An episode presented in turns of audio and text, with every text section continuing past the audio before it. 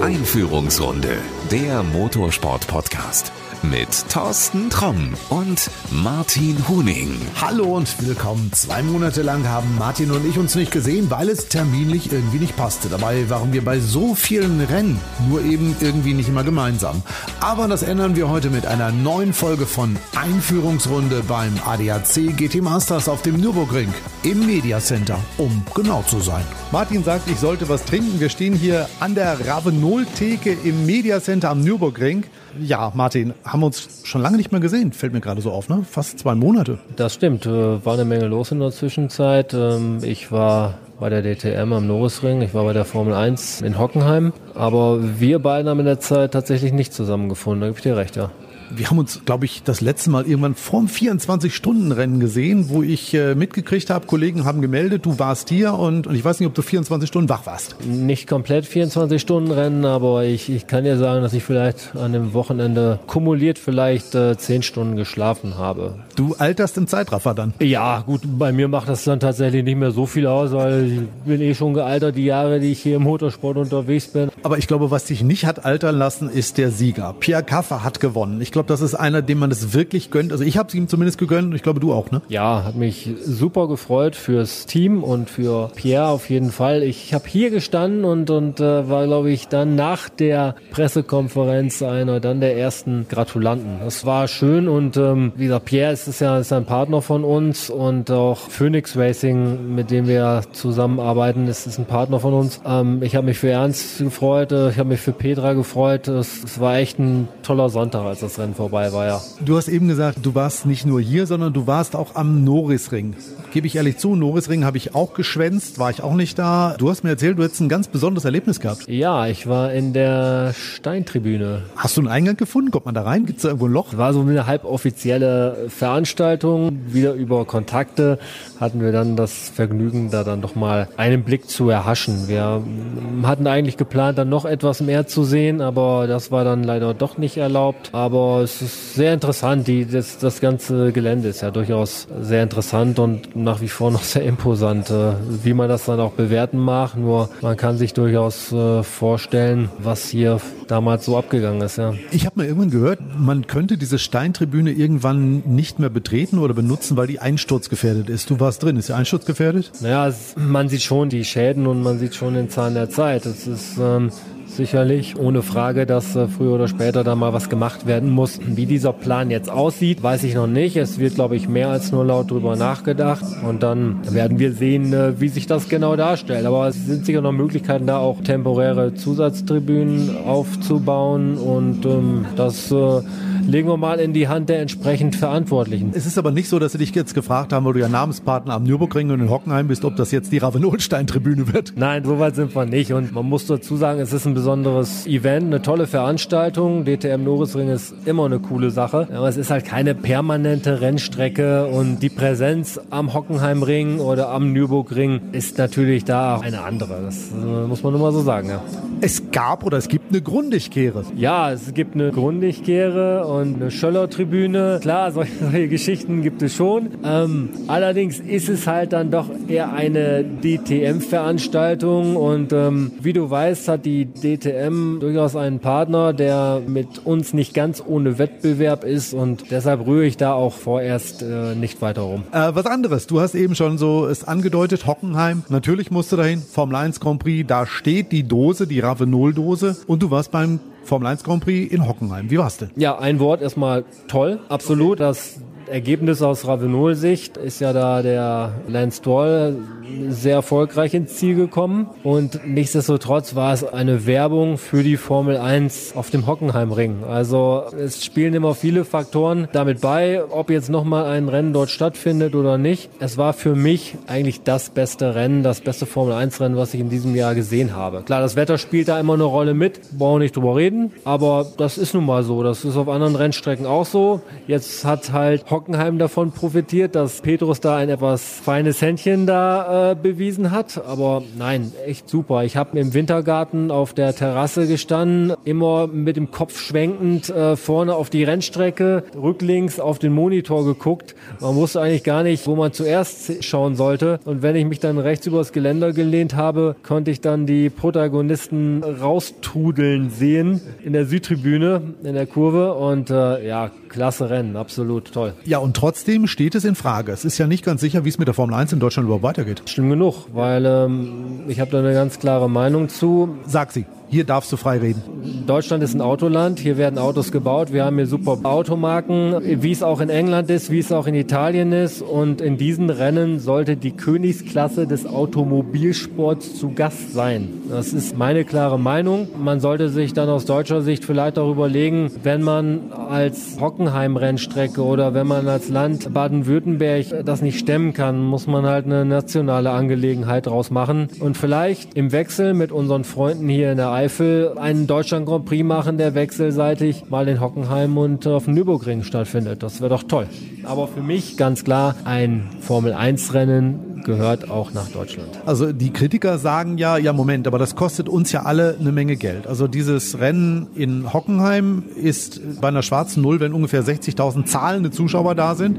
Dieses Mal, obwohl es super voll war, waren nur achtundfünfzigtausend da. Das kostet im Prinzip hinterher das Land oder den Bund die Kohle. Das heißt, wir alle müssen dafür Geld auf den Tisch legen. Und die Formel eins will ja auch Geld haben, egal wie viele Leute da sind. Ja, die Kritik geht auch ganz klar in Richtung der Liberty Media, die halt dann diese Preise aufrufen. Ich kann die Hockenheimring GmbH kann ich sehr gut verstehen, wenn sie sagt, das ist finanziell eine Harakiri-Aktion, wir können es nicht mehr machen, würde ich genau so entscheiden. Das Zweite ist, dass man wirklich versucht, aus politischer Richtung noch Unterstützung zu bekommen. Und dann müssen sich wirklich die Verantwortlichen der Formel eins mal an die Nase packen. Die waren alle da, die haben alle gesehen, was da los war in Hockenheim und haben das Rennen gesehen. Und es war beste Werbung für den Sport. Und es profitiert auch die Formel eins davon, wenn in Deutschland, wenn in Hockenheim so ein geiles Rennen stattfindet. Und dann muss man vielleicht auch mal auf den einen oder anderen Euro verzichten, den man in irgendwelchen Wüstenstaaten vielleicht bekommt. Das Rennen halt in den Stammländern des Automobils oder Heimatländern des Automobils äh, weiter stattfinden zu lassen. Ja, aber da sind manche Leute vielleicht ein bisschen gierig und äh, die sehen das ganz anders. Gut, es ist deren Ding. Vielleicht geht der Schuss auch irgendwo nach hinten los. Ich kann die Fahrer auch verstehen, die lieber auf solchen Strecken wie in Hockenheim fahren, als vor, keine Ahnung, fünfzehntausend, zwanzigtausend Leuten woanders. Ich glaube schon, dass du das als Fahrer sehr empfindlich wahrnimmst, was auf den Tribünen los ist. Ja, wir entscheiden es nicht. Wir beiden können immer nur darüber diskutieren. Aber es ist vielleicht nochmal ein zusätzlicher Appell. Lass uns mal beim Thema Kosten bleiben. Weißt du, was eine Formel vier Saison, also was der Einsteiger bezahlen muss, der irgendwann mal in die Formel eins will? Naja, meine letzten Informationen waren dahingehend, dass man schon weit über hunderttausend Euro liegt. Ich habe schon von zweihundertfünfzigtausend gehört. Weißt du, was ein Formel vier Auto kostet? fünfzigtausend bis sechzigtausend. fünfzigtausend. Okay, da lag ich nicht so schlecht.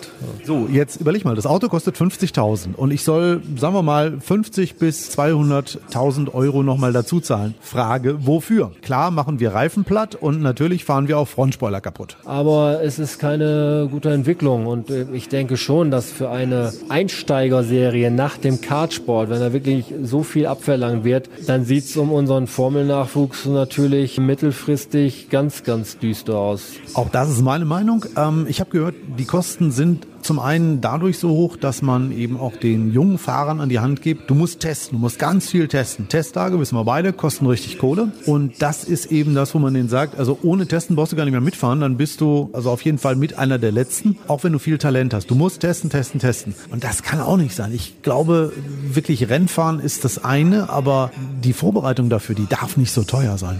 Naja, ich glaube schon, dass natürlich das Thema Testen auch ein, ein gutes Business ist. Man, äh, man testet testet verschiedene Leute aus. Für die ist erstmal nur der Aufwand eines Testtages da. Davon kann man halt eine ganze Menge an äh, Jungs und Mädels irgendwie auch mal durchziehen. Es ist sicherlich ein gutes Geschäft, sein Geld auch mit Testtagen zu verdienen. Sei jedem unbenommen. Auf der anderen Seite, wenn man als Serie den Anspruch hat, da relativ preisbewusst zu arbeiten, sollte man die Testtage vielleicht reglementieren, reduzieren oder, oder wie auch immer. Naja, vielleicht ändert sich das alles. zwanzig einundzwanzig soll ein neues Auto kommen. Das heißt, dann drückt man ja eigentlich wieder so so den Reset-Schalter, dann können alle wieder neu von vorne anfangen. Und vielleicht ist das ja auch so, dass diese alten Vater-Sohn-Teams wiederkommen, also wo man zumindest ein oder zwei Autos hat und das auch private Teams sind. Ja, also ich habe immer Angst davor, wenn es darum geht, dass es wenige Teams gibt, die viele Autos einsetzen. Das hat es woanders auch schon gegeben. Wenn du vier Teams mit, äh, mit vier, fünf Autos hast, dann hast du halt sechzehn bis zwanzig Autos. Nur lass mal ein bis zwei Teams wegbrechen, dann, dann fehlen dir mal irgendwie mindestens vier, aber vielleicht auch sogar acht Autos. Dann kann sich das mit der Serie auch ganz schnell äh, drehen. Also es ist meiner Meinung nach gesünder, zwei, drei Teams mehr zu haben. Vielleicht auch so, so ein kleines, äh, kleines Team mit, mit, mit zwei Autos und vielleicht sogar mal mit, mit einem Auto. Aber dass die da auch finanziell gut aufgestellt sind und an der Formel vier teilnehmen können. Lassen wir uns mal überraschen, was da passiert. Was momentan ja boomt, haben wir auch ein paar Mal gesehen. Ich weiß nicht, ob du dabei warst bislang. Die G T vier. Ja, das habe ich auch so wahrgenommen. Ist auch großartig, oder? Ja, ist absolut. Wir hatten auch schon mehrfach darüber gesprochen. Super interessante Rennserie. Hast du sie in Zandvoort gesehen? Also da warst du nicht, aber da war ich die mal vor Ort. Nein, in Zandvoort habe ich es nicht gesehen. Wahrscheinlich wäre ich da auch weggeflogen, so wie wie es da mit dem Sturm war. Äh, ja, du hast recht. Da sind einige Zelte zumindest von Zuschauern verschütt gegangen. Ich weiß nicht, ob Zuschauer teilweise noch drin waren, aber es war also echt arg. Es hat am Samstag sowas von gestürmt. Die Teams haben hoffentlich alle ihre Zelte eingeholt, aber äh, da ist reichlich kaputt gegangen. Ja, trotzdem, es waren geile Rennen da. Ja, Zandvoort ist sicherlich eine sehr coole Rennstrecke. Ich bin auch mehrmals dort gewesen, habe den Fehler gemacht, dass ich mich damals noch mit Kontaktlinsen in die Dünen gestellt habe. So, habe dann versucht, mir den Sand aus den Augen zu kratzen, was natürlich überhaupt nicht funktionierte, ohne mir die Linsen zu zerstören. Also auch ich bin da schon mal gesandstrahlt worden. Taucherbrillen sind da hilfreich. Ja, deshalb schauen wir mal, wie es dann den entsprechenden Leuten in der Formel eins geht, die ja dann durchaus sehr angenehme Situationen vorfinden, wenn sie dann so um den Globus reisen. Okay, kommen wir von der G T vier, wir kommen gleich nochmal drauf zurück, zur Formel eins, du hast recht. Ich will nur sagen, ich kann mir diesbezüglich schon schon die ein oder andere Dame vorstellen, die auf einmal ihr Make-up vermisst, weil da der Sand damit weggegangen ist. Aber gut. Ich glaube, das ist das geringste Problem. Wenn wir mal überlegen, die sollen nächstes Jahr dort fahren. Man will die Strecke über den Winter umbauen. Du baust, glaube ich, auch momentan irgendwie privat über den Winter bauen. Gute Idee oder nicht? Grundsätzlich ist es immer eine gute Idee und man hat auch im Winter genug zu tun. Ich baue jetzt keine Rennstrecke, sondern ja, wir sanieren, renovieren. Es ist natürlich je nach Bauumfang sehr ambitioniert zu sagen, okay, wir machen es irgendwie über den Winter. Ich weiß aus eigener Erfahrung, was Außenarbeiten betrifft, es gab sehr milde Winter, wo man fast durchgängig arbeiten kann. Aber wenn es dann auch mal wieder richtig zuschlägt oder das früh im November anfängt und wir bis, bis knapp vor Ostern dann irgendwie Schnee haben, dann wird es spannend, eine komplette Formel-eins-Rennstrecke zu schaffen. Ich bin auch sehr neugierig drauf, wobei ich ja noch ganz verrückte Sachen im Umfeld gehört habe. Zum einen soll es ja so sein, du kennst die Verkehrssituation, also jeder, der mal in Zandvoort war, weiß, ist eine nette Stadt, ist auch eine nette Stadt zum Urlaub machen, aber um jetzt große Automassen durchzufahren, ganz schlechte Idee. Also sind enge Gässchen, wenn da jetzt meinen, keine Ahnung, zwanzigtausend Autos durchfahren zu müssen, gibt es ein riesen Verkehrschaos und ich weiß auch nicht, wie sie das handeln wollen. Ja, ich kenne Zandvoort auch als sehr nettes Städtchen. Ich weiß gar nicht mehr, in welcher Disco ich da mal gewesen bin. Es war sehr spät, aber ähm, gebe ich dir recht, es ist sehr eng da und wir kennen das ja auch von anderen Rennstrecken. Ich meine, wenn die Formel eins in Hockenheim ist, dann wird es hier und da auch schon mal eng oder auf Spa-Francorchamps. Da habe ich ähm, für zehn Kilometer vor zwei Jahren dreieinhalb Stunden gebraucht. Da hätte ich auch zu Fuß gehen können. Das Thema wird dann in Zandvoort natürlich noch spannender. Ich habe das in Zandvoort tatsächlich mal mitgemacht. Das ist aber wirklich Jahre her, als bei der D T M verdammt viele Zuschauer waren, als richtig schönes Wetter war, haben wir das gleiche Problem gehabt. Wir sind losgefahren und haben, ich glaube, wirklich anderthalb Stunden, zwei Stunden in diesem Ort verbracht und sind immer nur zentimeterweise vorwärts gekommen. Also wie du eben sagst, zu Fuß geht schneller, das wäre da auch der Fall gewesen. Das soll wohl so sein, dass man überlegt, einen Shuttle einzuführen. Also dass die Leute nur bis Amsterdam fahren und dann irgendwie mit der Bahn, keine Ahnung, bis Haarlem fahren und dann soll der Shuttle kommen. Wie der natürlich kommen soll, ob der mit Bussen oder Britten kommen soll, ich habe keine Ahnung. Naja, man müsste, müsste diese Sammelstellen oder diese entsprechenden Shuttle-Punkte weit genug außerhalb von Zandvoort machen und es müsste so organisiert sein, ich sag mal, ähnlich als wenn du diese Messe-Shuttle hast, dass es irgendwie Parkplatzflächen gibt und dann gibt es Haltestellen und dann wird diese Haltestelle aber regelmäßig und, und rotierend angefahren über den ganzen Tag. Dann kann es funktionieren. Also ich könnte mir ja vorstellen, Eintritt bei der Formel eins ist ja nicht billig. Holland ist jetzt so ein Land der Radfahrer. Vielleicht wird es noch etwas teurer und du kriegst zu deinem Ticket irgendwie ein Fahrrad, was für dich so an dieser Station bereitsteht und das kannst du dann mitnehmen. Ja, da wäre ich sofort dabei. Ich würde wahrscheinlich auch lieber mit Fahrrad fahren, als dann in einen Bus zu steigen, weil wir können uns vorstellen, die wollen natürlich alle zu ähnlicher Zeit an die Rennstrecke und dann irgendwie samstags nach dem Quali und sonntags nach dem Rennen wieder nach Hause. Deshalb wird das auch mit Shuttlebussen schon eine sehr spannende Angelegenheit. Also Also ich wäre für die Fahrradvariante. Okay, dann müssen wir jetzt nur noch die F I A überzeugen, weil nach meinem Informationsstand hat die F I A noch nicht mal den Daumen gehoben, dass dieses Rennen da stattfinden kann. Also vielleicht plant man jetzt in Zandvoort die Formel eins ohne die Formel eins. Okay, das wäre dann natürlich schon ein extremes Zurückrudern, weil ich glaube, es gibt schon einen Werbetrailer für die Veranstaltung nächstes Jahr und es hat ja darüber berichtet. Wenn man jetzt in einer Phase ist, ja vielleicht wird es in Zandvoort was mit dem Rennen, vielleicht auch nicht, dann kann man sagen, nö, doch, ist leider nichts geworden. Aber ich finde es immer doof, wenn, wenn Tatsachen eigentlich geschaffen sind, die Leute informiert worden sind und nachher machen die entsprechenden Rückzieher und sagen, nee, machen wir doch nicht. Ich wäre dann einverstanden, wenn wir uns dann nächstes Jahr in Hockenheim wieder treffen. Dann sage ich, okay, passt. Martin, wenn ich auf die Uhr gucke, ich würde sagen, wir machen in dieser Folge jetzt erstmal Schluss. Wir holen uns einen Kaffee und treffen uns hier gleich an der Theke, Wille. Das ist einmal eine gute Idee und du weißt ja, dass am Ende unserer beliebten Folge ich dir immer Tipps gebe. Sag mir, wie ich äh, unfallfrei an die Kaffeemaschine komme, damit ich gleich hier wieder zurückkommen kann. Na, passendes Schuhwerk hast du an. Ich wollte eigentlich mit dir jetzt über unsere super Schmierstoffe reden. Sag mir doch einfach, was soll ich dir für einen Kaffee mitbringen, dann treffen wir uns gleich wieder. Ich nehme ihn diesmal mit Milch und Zucker. Okay, bis gleich. Das war Teil eins unserer Doppelfolge. Der zweite Part ist natürlich auch schon online. Wenn du uns abonniert hast, sollte er bereits bei dir eingetroffen sein. Falls nicht, einfach abonnieren, dann klappt's auch mit der zweiten Folge. Also, bis gleich. Ciao, ciao. Das war Einführungsrunde, der Motorsport-Podcast mit Thorsten Tromm und Martin Huning.